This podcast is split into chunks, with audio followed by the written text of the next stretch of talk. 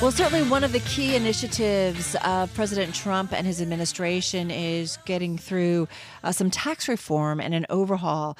Uh, here to talk a little bit about uh, maybe the process, if you will, is the ranking member on the House Ways and Means Committee. He is U.S. Representative Richard Neal, the most senior Massachusetts Democrat in Congress. Um, Representative Neal, nice to have you here on Bloomberg Radio. What is the likelihood uh, that something gets done in the next year?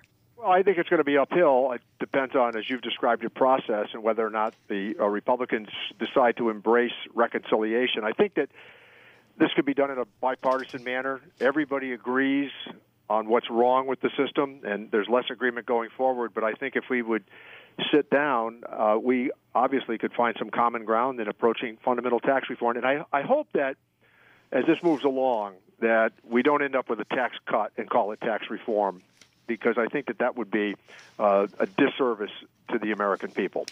You are in Springfield today, so in your home state. I'm curious what you're hearing from your constituents about what they want to see in terms of tax uh, tax reform uh, on a corporate rate basis and on an individual basis can understand that uh, the stories that you hear here are pretty similar to what you hear at the testimony that's taken in front of the committee, mm-hmm. and that is that recall that President Obama uh, suggested that the corporate rate, when Secretary Lew was the treasury at Treasury, that the corporate rate uh, should be at 28 percent. Uh, Dave Camp, after three years of modeling, the former chairman, he went to 25 percent. So I think that there's some agreement uh, tentatively on what uh, ought to change on the corporate side, even if we don't immediately gr- agree upon the numbers. And remember, to go from 28 to 25, that means you have to get rid of an awful lot of deductions, exclusions, and preferences in the code. And when that happens, you tend to hear from the losers, as was the case with the border adjustment tax. Now, I'm curious too uh, if you share some of the same demands that we've seen with, I think it's around 45 Senate Democrats who are calling for no tax cuts for the wealthy,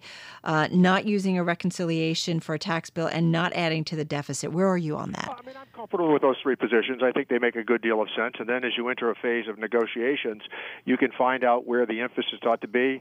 I mean, I think there's also broad agreement on our side, perhaps rather than a tax cut for people at the top, that we ought to be using that money for community colleges, apprenticeship programs, and uh, retraining initiatives across the country, considering that the worker participation rate has slumped, and that in addition, there are 6 million tech jobs that go unanswered in the country right now, and between uh, in New England alone, between 15 and 20 thousand precision manufacturing jobs that go unanswered.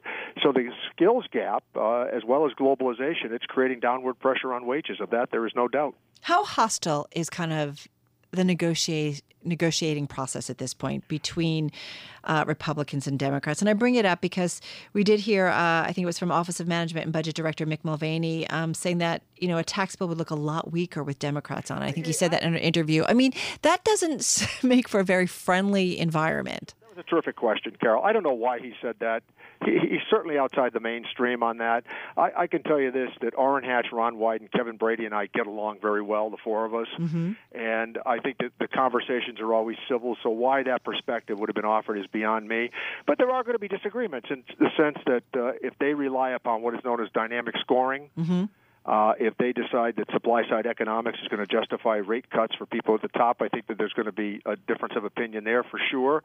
But I also think that uh, when you talk about supply side economics and dynamic scoring, it's more about theology than it is about fact based uh, evidence. And and so I would hope that, as Kevin has said, that uh, while they will adhere to revenue neutrality on the Ways and Means Committee amongst Republicans, he did also say that they will not adhere to distributional neutrality, which is the key mm-hmm. feature of tax reform because that's the determination as to who gets what. If you had to whittle it down to, I don't know, one or two or three uh, elements of uh, a tax plan that you think were crucial, necessary, what your uh, home voters want to see, what would it be?